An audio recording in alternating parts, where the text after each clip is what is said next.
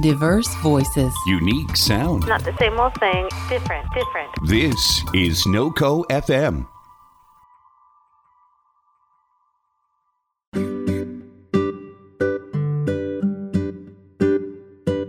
Driving into Infinity.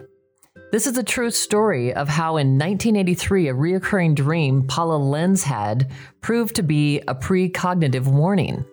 The sudden, shocking loss of her brother Don that year would come close to completely destroying Paula. But today, I have Paula here with me in the studio. Paula Lenz is a woman who holds a Bachelor of Arts degree from Sam Houston State University. Her career of more than 40 years includes high school English teacher, partner in a woman owned business, national manager for a worldwide engineering firm, and executive director for a major Houston association. Paula was a featured speaker at the 2018 International Association for Near Death Studies Conference, along with NDE researcher Dr. Janice Holden at University of North Texas. She's also been featured on an IANDS radio interview with Lee Witting. So I am really thrilled and looking forward to this interview. Welcome to the Spark, Paula. Thank you so much, Stephanie. I'm delighted to be here today. So, this is such an interesting story. Let's talk a little bit about your wonderful book, Driving into Infinity Living with My Brother's Spirit. Give us the background. What, what is this story about? Well, first, let me um, say that it's been 36 years since this experience I had it took place in 1983. And I'm the oldest child in the family. My brother was four years younger than me, and I have a sister who's 10 years younger. At the urging of my closest friends, really for all these years, they wanted me to write a, a book about my experience. But uh, the book has just come out in 2017. And the reason I waited so long is I felt like people might not really believe me or uh, you know just just not believe it. And but once i retired i decided you know what? I don't really care what people think anymore about that this is the truth and this is what happened to me and this has been an ongoing story really since i had my experience uh, but surprisingly enough, I had really excellent reception by all the business people who know me and and all of my friends. So it's it's been an exciting journey to have the book out. Well, I'm so glad that you wrote it. I think uh, being in the mental health field the last 30 years, I have heard so many of these stories from my clients and and too many to believe that these near death experiences and being in touch with uh, the other realm, if you will, is not just possible, but that it happens. And so I, am just really looking forward to you sharing this story. Yes, well, thank you. And really, my story begins in 1982. And this is when, uh, as you mentioned in the introduction, that I I began having this dream, which became a recurring dream for the next year. And in this dream, uh, it was always the same. I was outside on some hills and people were gathering there. And as time went on, more and more people uh, were uh, outside in this large hilly field area. And someone eventually came up to me and asked me, What's going on here? And I said, I'm not sure, but I think it's the end of the world. And when I said that, then in the sky, there appeared Jesus.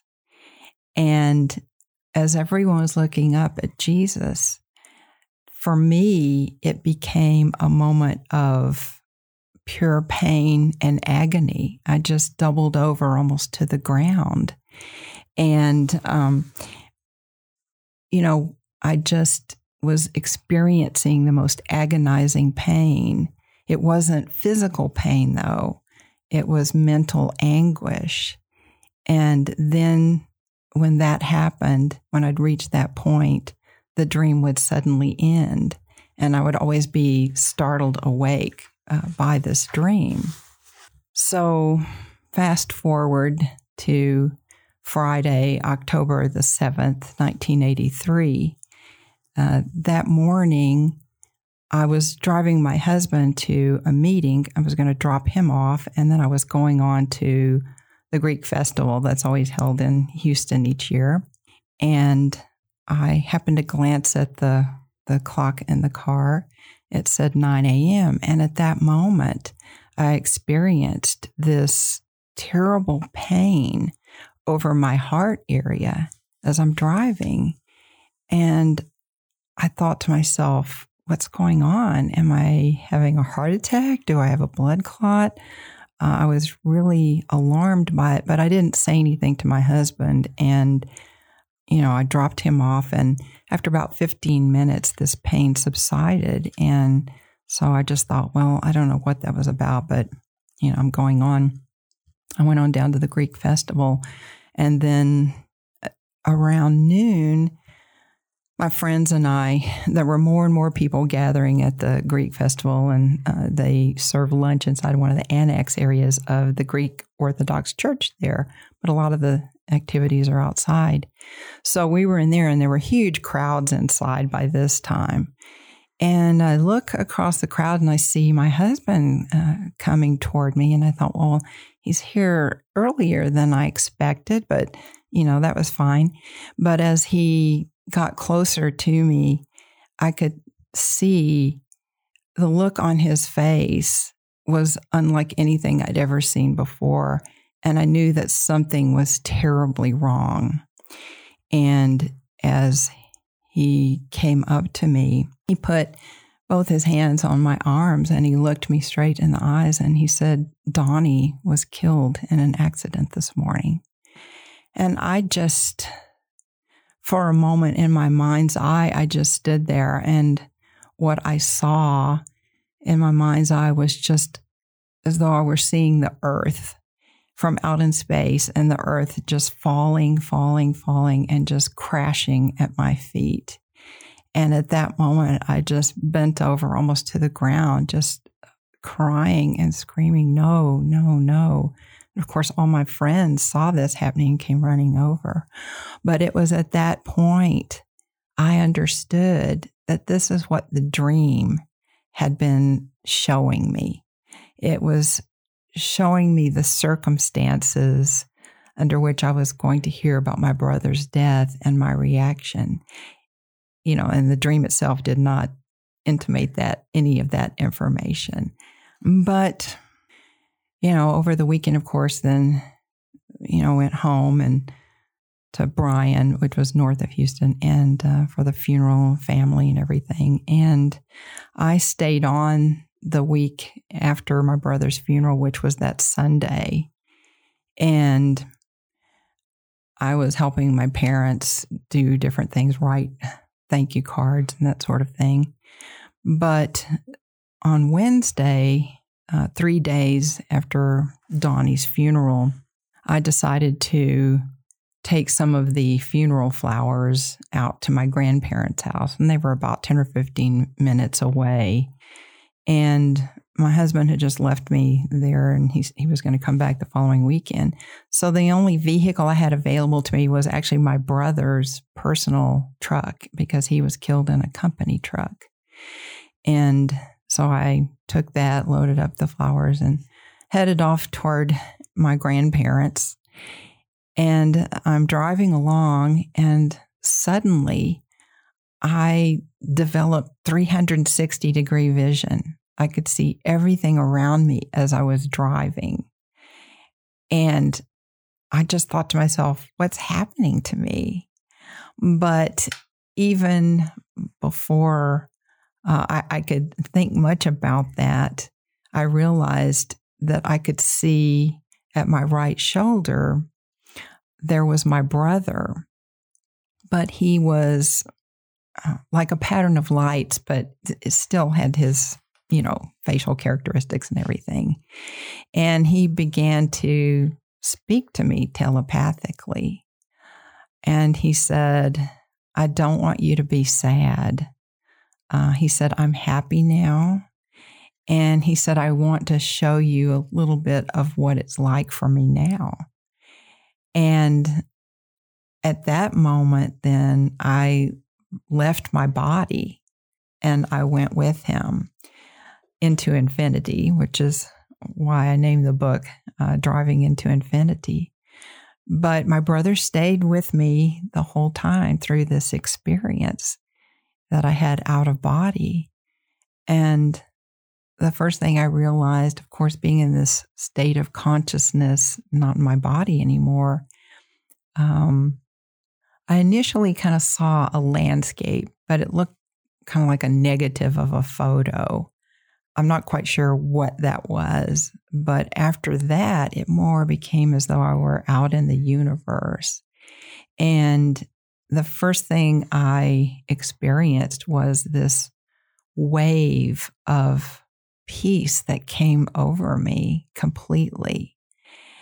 And the first thing I thought, it reminded me of the Bible verse about the peace that passeth understanding.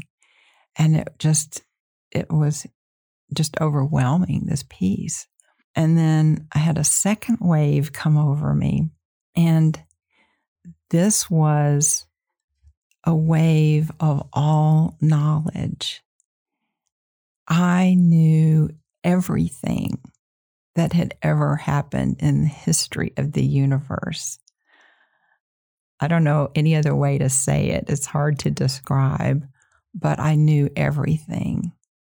And then a third wave came over me, and this was spirit. This was the total energy of love that is love far beyond what we experience here in this life. And I knew that this was a being, this energy of love that totally loved everything and loved us. And um, at that point, all of these things seemed to merge in me and it wasn't just that I knew these things. Um, I actually became one with everything. I was one with this love, one with the knowledge, one with the peace. I became all of that. And so I experienced the oneness of everything, which is what we are uh, beyond our physical uh, consciousness of who we are here, that we are all one with this being of love, regardless of what goes on by a person here in this lifetime. And at that point, and my brother was still with me through this whole thing, I started thinking because I knew I was out of my body. And, and I thought, I don't want to go back to my body. I want to go on. I want to stay here. And when I began thinking that way, I suddenly was whooshing away. And my brother was still with me the whole time. It was eh, just right there. And as I started whooshing away, because I knew there was there was another level I needed to get to. This was just kind of the beginning area. But my brother began exerting his energy, I'll put it that way, pushing me back down, my energy back down. And he said, No, you can't go yet. It's not your time. And with that, I began very rapidly coming back down toward my body. And I could see myself coming back into my body and I I felt like I landed back in my body kind of with a thud and I realized when I was back in my body that I had actually somehow made a turn onto the road that actually led to my grandparents' house. And, you know, to this day, I don't recall driving at all. And uh, making this turn. or anything about that.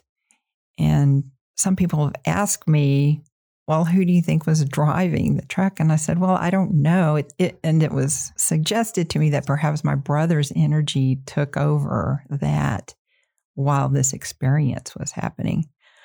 But at any rate, the first thought I had when I was back in my body was, wow, I feel so confined inside this body. it was almost like a new experience, like, whoa, here I am inside this body and you know, I'm I'm confined by that. I felt very at peace and in fact, I really felt very warm. Uh, like my face just felt very warm. And of course, I didn't know exactly what had happened to me, but I was in this state of almost like bliss and very peaceful. And of course, reconnecting with my brother, I was really happy about that. And I went on to my grandparents' house and I didn't say anything to them about what I had just experienced. Gave them the flowers and we talked. But it was kind of interesting to me how I could view my grandparents almost from my brother's point of view at that point, in that I could see all this terrible grief in them and how they were suffering so much from that grief and talking about, you know, the loss of Donnie. And I, again, I was just still experiencing the peace of what I'd gone through. And I tried to explain to them, I just said, well, I know he's okay and he's still alive and I know that he's at peace. Um, but it was almost as though I never really said any of that because it's difficult to get through all of that grief. It, it just, you know, is a blocking kind of energy. And then I understood what my brother was seeing in all of us. But after that, I other than a couple of my closest friends, I never really shared my story. I didn't talk about it. Again, other than just some of my closest friends. And thereafter, for the rest of my life, I've had all these different things happen in terms of outreach from my brother. And I saw him one time at my house at Sugar Land in the living room how he looked when he stayed with my husband and I one summer. He was working there in Houston. And I just, when I had walked out of our bedroom, out of the corner of my eye, I saw him just for an instant. He was actually over at the stereo cabinet looking in there. And, um, but it was just an instant. But you know, even today, I see him very clearly in that moment. But it's the only time since my experience that I've actually seen him like that. For the most part, my brother has continued, as I said, outreach through various means. And really, early on, it wasn't just me. My dad and his wife would talk about how, in the beginning, at night, they would hear the buttons on the microwave oven going off because my brother used to go over there and uh, kind of help himself to food and, uh, you know, hang out. I mean, it, while this was while he was still going to college, and they would swear that it was him. And my mother actually had a dream a couple of months after my brother passed, and this dream she had, he came back to her as a, a young deer. And in the dream, but she she knew that it was my brother. And he came walking up to her and she said, Son, you need to come back to me right now. And he looked at her and said, Mama, I can't come back. I'm really happy here. And she said again, Son, you must come back to me. And he said, Mama, I can't.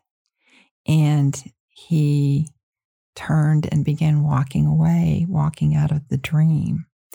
But she told us that as he left the dream, he took with him the deepest, worst part of her grief that she was experiencing because she said, I just didn't know at that point if I was going to be able to go on living. And she said, when he took that part out of my heart with him, she said, then I was okay. She said, I knew I, I needed to go on living. But she said, to the up until that point, she just didn't know if she was going to make it.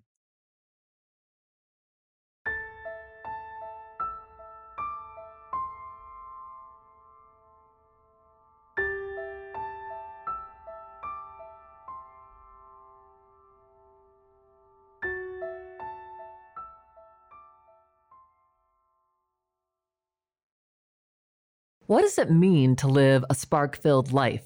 It means waking up to a morning full of possibility and potential that you intentionally plug into. It means moving past your past and leaning in fully to the present moment to create the kind of future you want, full of joy, abundance, and magical moments. When you live a spark filled life, you let go of old limiting beliefs and adopt new ones that ignite your spirit and heal your heart. It's focusing on what you want to create in your life and then taking action to make it happen. There's an amazing life available to you. You hold the flame within you to ignite your best life. Hi, friends. That's an excerpt from my new book, The Spark Igniting Your Best Life, available now on Amazon Books and at thesparkbook.net chock full of wisdom from 30 years of experience in the mental health field, wisdom from my guests on the show, such as Bruce Lipton, Larry Dossey, and Jacob Israel Liberman, to name a few, as well as stories just to help you learn how to befriend yourself, develop resiliency and grit, to cultivate joy, and to grow through grief, as well as learning how do you learn how to contribute, how do you learn how to ignite your own best life, and to live a life full of love and joy. So come check it out The Spark Igniting Your Best Life on Amazon Books and thesparkbook.net.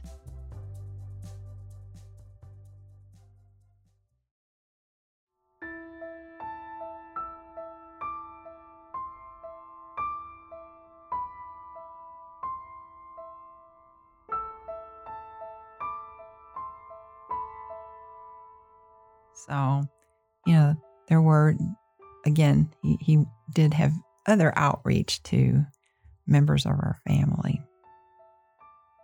Tell me about too. I mean, this, this whole story. I'm just over here getting the chills over and over again. I mean, it's just such an amazing and beautiful story, and I was having a hard time not getting teary several times when this was all happening. At first, you know, you said you only shared it with close people to you. And I think that's really a common occurrence. People are afraid to share these experiences. Yes. That's that's what I find. And I know that there are more people out there who have had experiences, but they just, you know, don't share them. And I'm sure a lot of those are not as extensive as what I've had since mine have continued to last throughout my lifetime. But I know that when I give talks to groups about my story and some of the things that have happened. Once the talk is over and people have an opportunity to come up and chat or whatever, some of these people share will share with me an experience that they had. Uh, this one older gentleman said, You know, I woke up and it was, I knew that it was my wife. She was tugging at my arm. And she said a few things to him and then she left. And I knew the way he was telling me that he had never shared that with anyone else. And, you know, these are the kind of experiences that are the reason why I, I like doing presentations and talking with people because they feel safe with me and know that I've been on the other side and that I will believe them. Yeah, it, it validates their experience. Exactly. And uh, it's really important. That's such an important aspect to why I do what I do and why I ended up sharing my story, you know, through my book after all these years. It's, uh, as you say, validating for them that what they experience is true.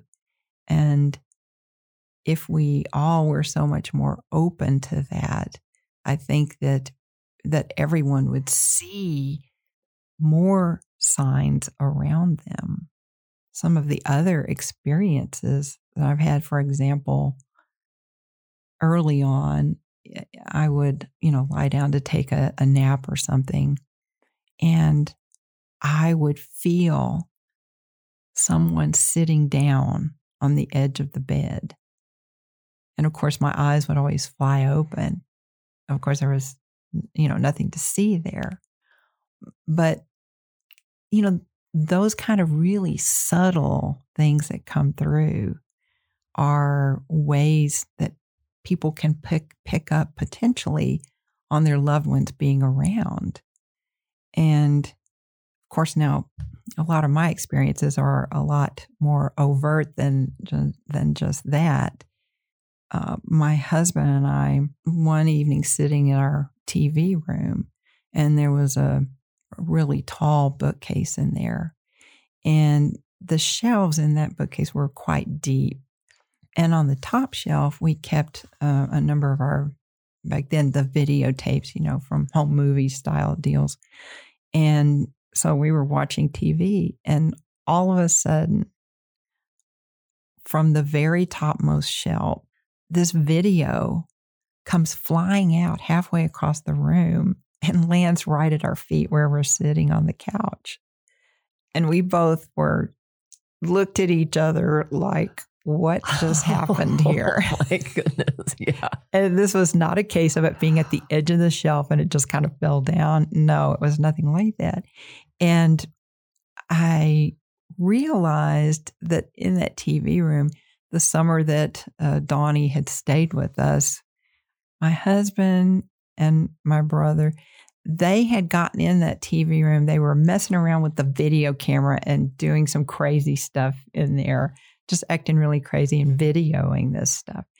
And, you know, it, we did it didn't occur to us to pick up the video and see what was it about. We had a lot of videos from our vacations and things like that. But I think it was just a reminder, especially I think to my husband, um, hey, remember this time that we had. And, you know, other things that would happen consistently at the house. I would come home from work and in our dining room, which we didn't use our dining room all that much. We usually ate in the kitchen at the smaller table. But when, again, when Donnie had lived with us that summer, he and my husband uh, at that time, my husband had this crazy little electric football game. And in the evening, they'd get in there the dining room They'd each have a drink and they would start playing this crazy football game and screaming and hollering and all this stuff like they were kids or something.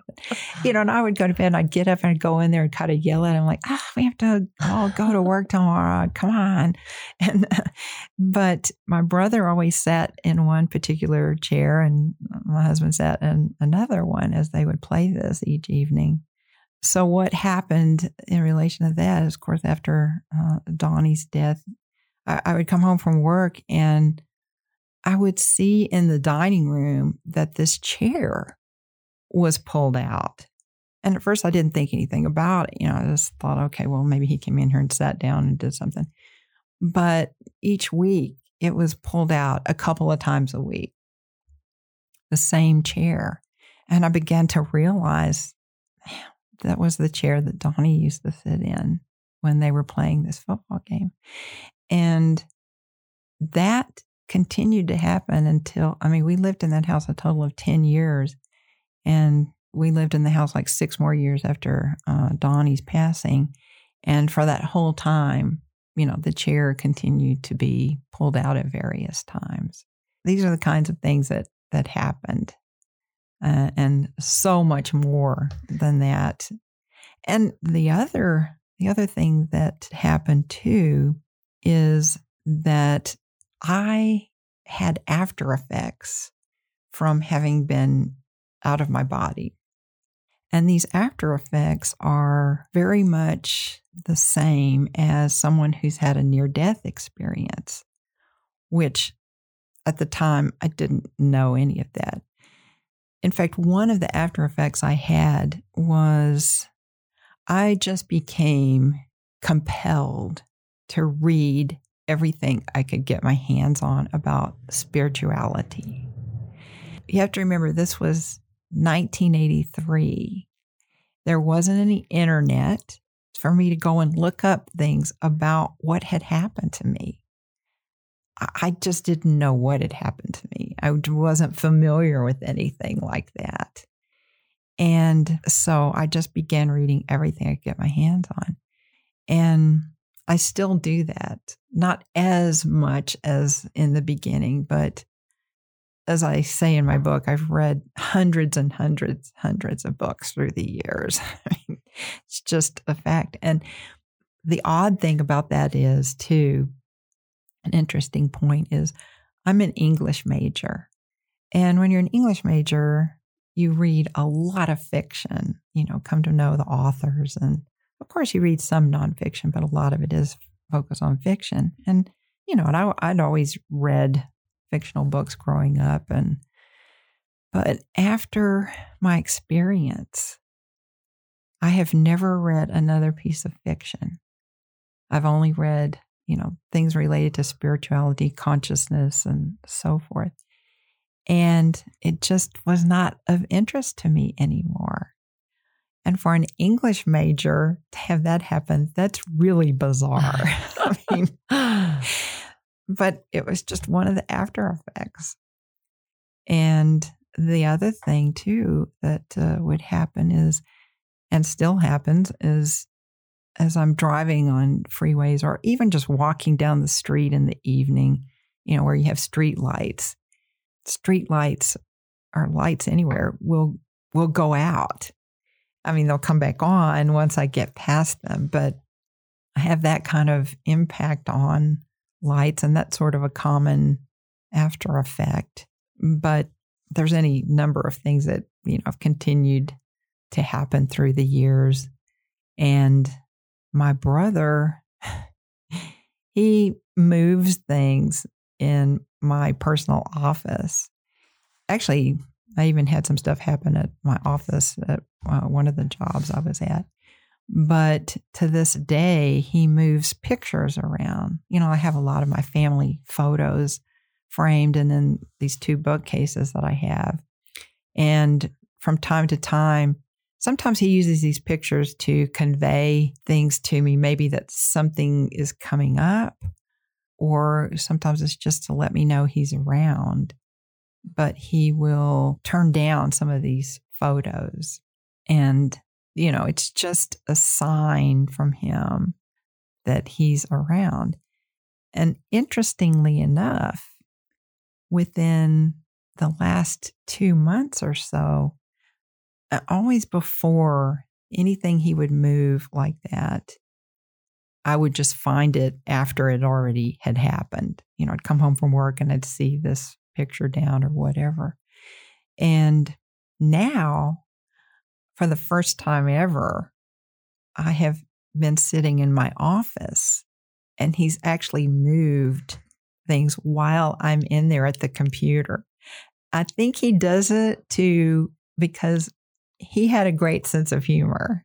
He was really funny guy. Everybody loved his personality. Uh, but I was not very long ago sitting at the computer in my office by myself, very quiet, deep intently reading some things on the internet. And all of a sudden, one of the frame photos up against the back of the bookcase slid forward and actually, which was a framed grouping of pictures of my brother and my sister and I. And then that knocked out a smaller picture of, of the three of us together. And I'm deep in thought. And I mean, I probably jumped a foot out of my oh, chair. and, and I was so shocked that this had happened while I was in there because that had never happened before. And then recently, I had just last week or so, I had another another incident like that, something on um, an easel that I had that was an invitation, flew out over a chair, landed on the other side of it. And I got up and I went over there and I said, I know you're in here, Donnie. Cut it out. oh my goodness. I know he's trying to scare me. So it continues somewhat to evolve.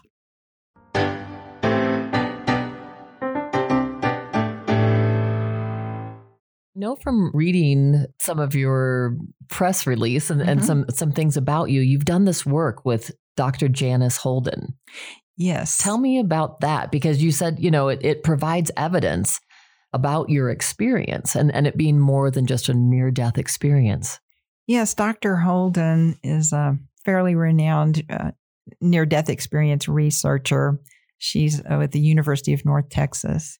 And she in, ended up writing the afterward chapter for my book. And what she does is present information about these tests and after effects related. She brings into perspective how my experience was so much more like a near death experience.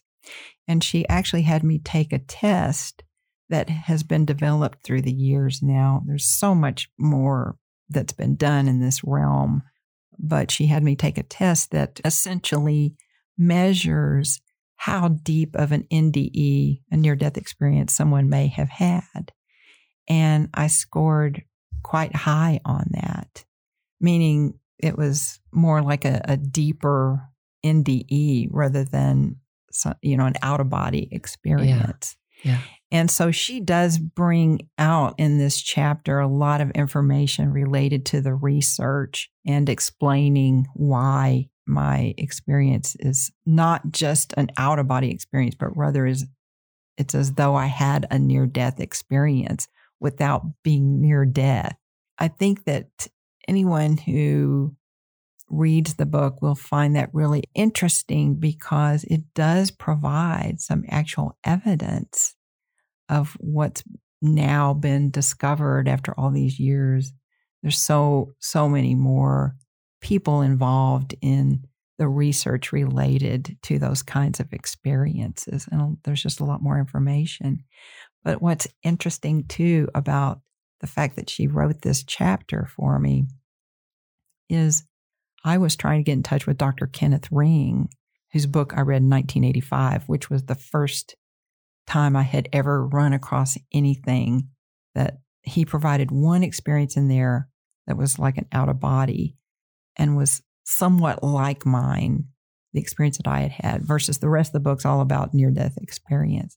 So I was trying, hoping to get in touch with him. She is a past president of IANDS and is a professor, obviously. And I just, in looking at who I might be able to contact about getting in touch with Dr. Ring, I thought, okay, she's a professor. I'll give her a call. But I didn't expect her to answer because professors are never in their office. right. Right. But surprisingly enough, she did answer.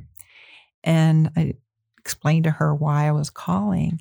She and I ended up talking an hour and a half. And she was so interested in my experience. And she offered, I mean, she didn't know me at all, but she offered at that point to write this chapter. And of course, since then, you know, I've met her and everything. But it was, I think, just meant to be. I think I was guided to call her Yeah. because it was meant to be that this information and this evidence would be brought to bear in this book I was going to write. One of the things that that you talked about too in this work, I think, with Dr. Janice Holden is this meld into spirit technique. Was that with her or is that separate?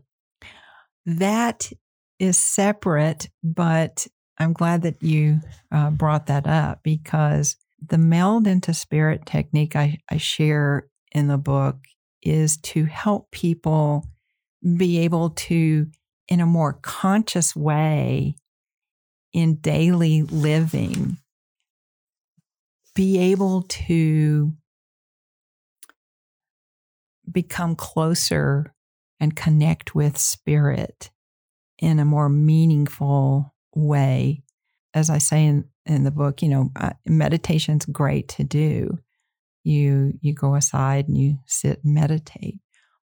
But I found that when I'm out walking in a park or bike riding, um, that, or just anywhere out in nature, that I like to just let everything go in terms of what I'm seeing and just connect at a deeper level of consciousness with the feeling of spirit and that oneness, recapturing that sense that I had in my experience of that oneness of everything.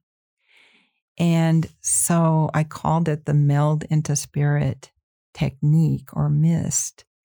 And I describe a little bit about that, how to to make that connection. But now I'm actually developing, I'm working on a workshop about that to further develop the idea uh, and help people understand how they can reach that state wherever they are without necessarily having to go aside and and just sit and do meditation. Now, it's not something I'd recommend to do while you're driving yes. or operating machinery, but I'm a person who I like to spend a lot of time outdoors, and it's uh, it's a great place to be able to do that. But again, you could do it anywhere. It's just a question of of getting used to the process of how you can reach that point. And it's it's such a wonderful feeling because as you start into that process of just kind of seeing everything blurring together and uh, starting, you know, with people and thinking about people just blurring into each other and and then into the earth and then out into the universe and the light coming in and then reaching that space where your your heart chakra is how you connect to this. And so your heart chakra becomes quite warm because it comes through the love connecting with spirit. And when you reach that state, judgment drops away and you're just so at peace. And you can do this while you're out walking around or wherever you are. And that oneness, as you do this more and more, it will become easier and more natural. And by connecting with the consciousness of spirit in that way, then that connection helps with our everyday living and the things that we want to bring into our lives or accomplish with that energy, connecting with that energy, things will happen more easily for us. And so, again, this is a workshop I feel will be very important to helping people just in their daily life and something easy and yet very meaningful. It sounds like tapping into that flow. It so in, instead of you know resistance or i think sometimes when we just try to push our will I know in, in my own experience, that's been one of the most beautiful moments when I just kind of put my hands out and just say, I surrender. Exactly. You know, and allow that flow to come through. Yes. And by making that conscious connection, in fact, I term this what I call conscientious consciousness because conscientious means being diligent about doing something or remembering to do it. And the consciousness, you know, is our, our state of being, who we are. And if you remember to do that each day in any place, then that you're exactly right. It, it opens the flow. Again, you drop you drop judgment, you drop the feeling of you know, it's me against them, or, you know, all of those things just kind of go away and you're just open and you're feeling that flow and that oneness. And there's nothing like that feeling. Nothing comes close as achieving that sense of oneness with everything. I wonder, to me, when I think about this, I think about how that would change our world if more people could do this. I think that that's so much a mission right now for so many people that people might term light workers or, or people that are really even you know scientists quantum physicists people who are really trying to expand the consciousness on the planet right now. Yes, that is so true. There's so much more happening in that realm and it's it's just by doing this reaching out and connecting with this higher consciousness in a more conscious kind of way yeah. where it's just built in as you're out somewhere it will more the, the goal is to train yourself to reach a state where it becomes so much more natural to more easily connect with that state of consciousness because that is what helps all of us. And the more that we can make that connection, the easier it will become. We'll be training ourselves to, in a more natural way, become a part of that wherever we are.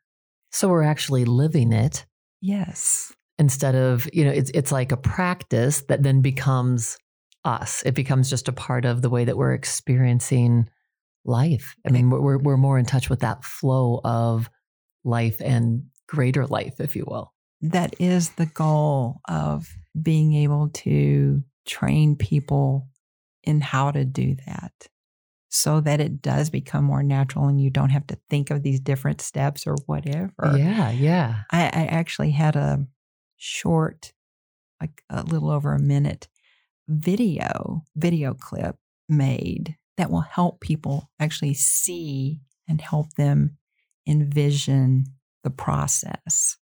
And so that will, you know, that will be part of the workshop that I ultimately get pulled together.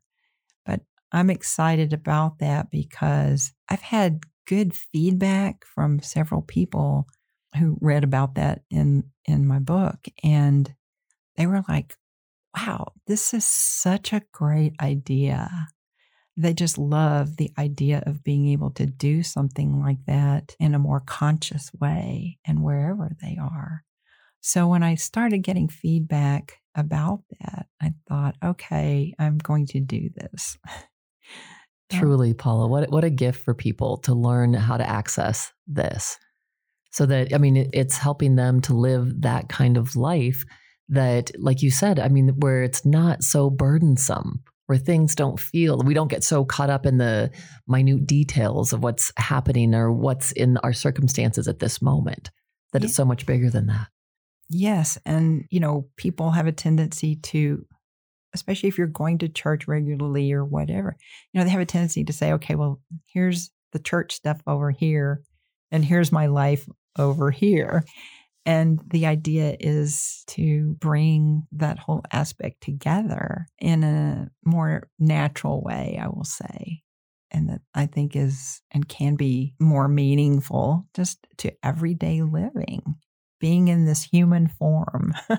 yes so as as we're getting ready to wrap up what do you feel like paula is the essential message that you want the listeners to receive well, a couple of things. First of all, those who pass on can still be around us and they do visit us.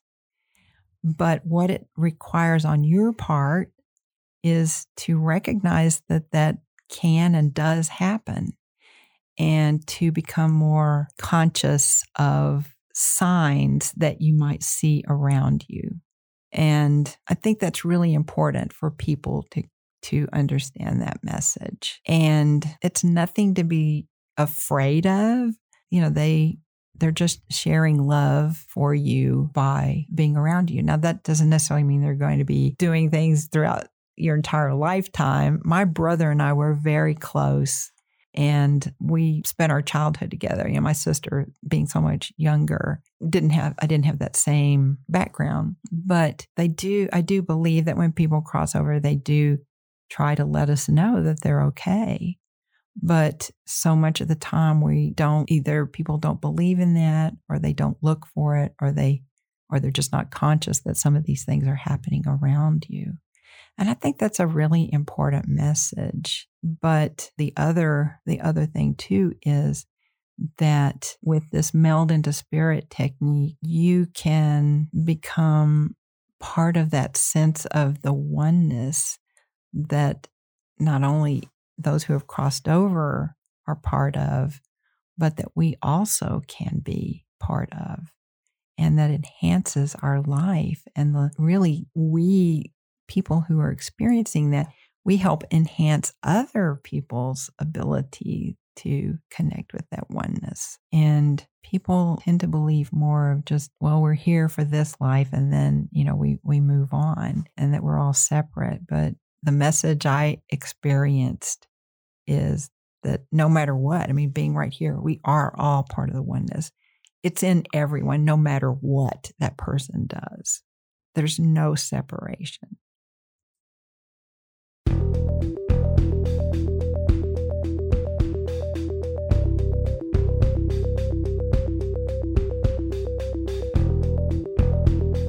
There are so many important things that Paula shared through this interview. I think it was amazing recalling that she knew the moment of her brother's death and that that took her into this place where she was able to see 360 all around her and to actually enter that place of oneness where everything is light and everything is love.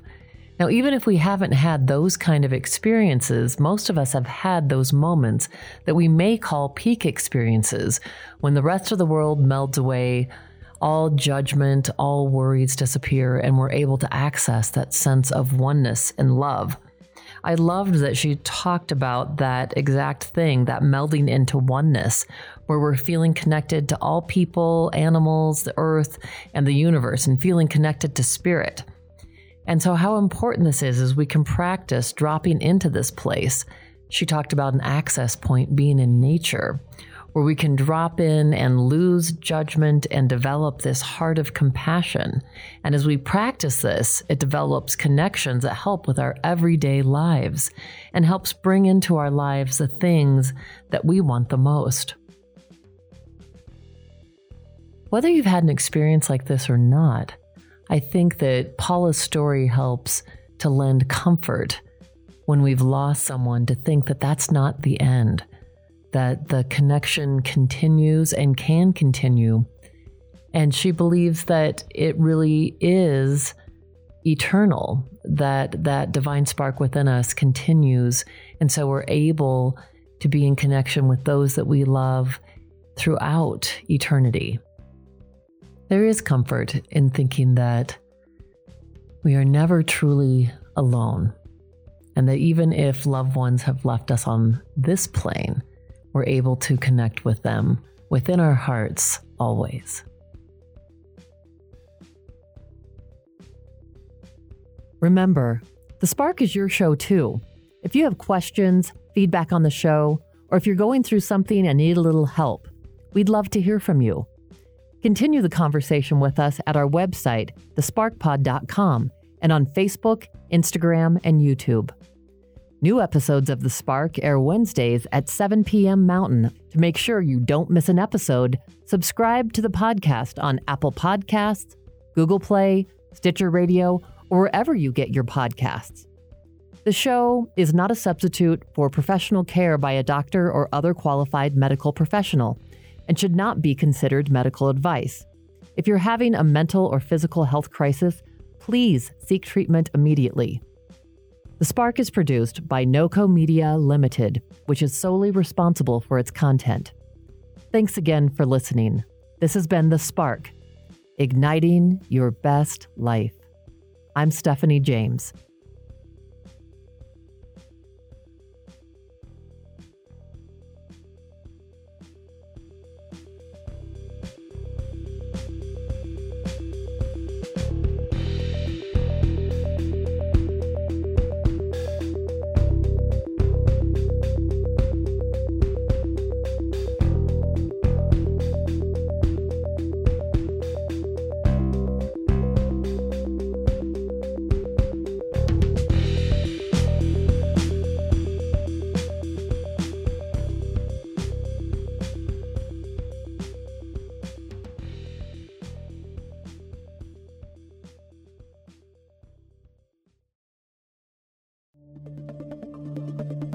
This has been a production of NoCo FM.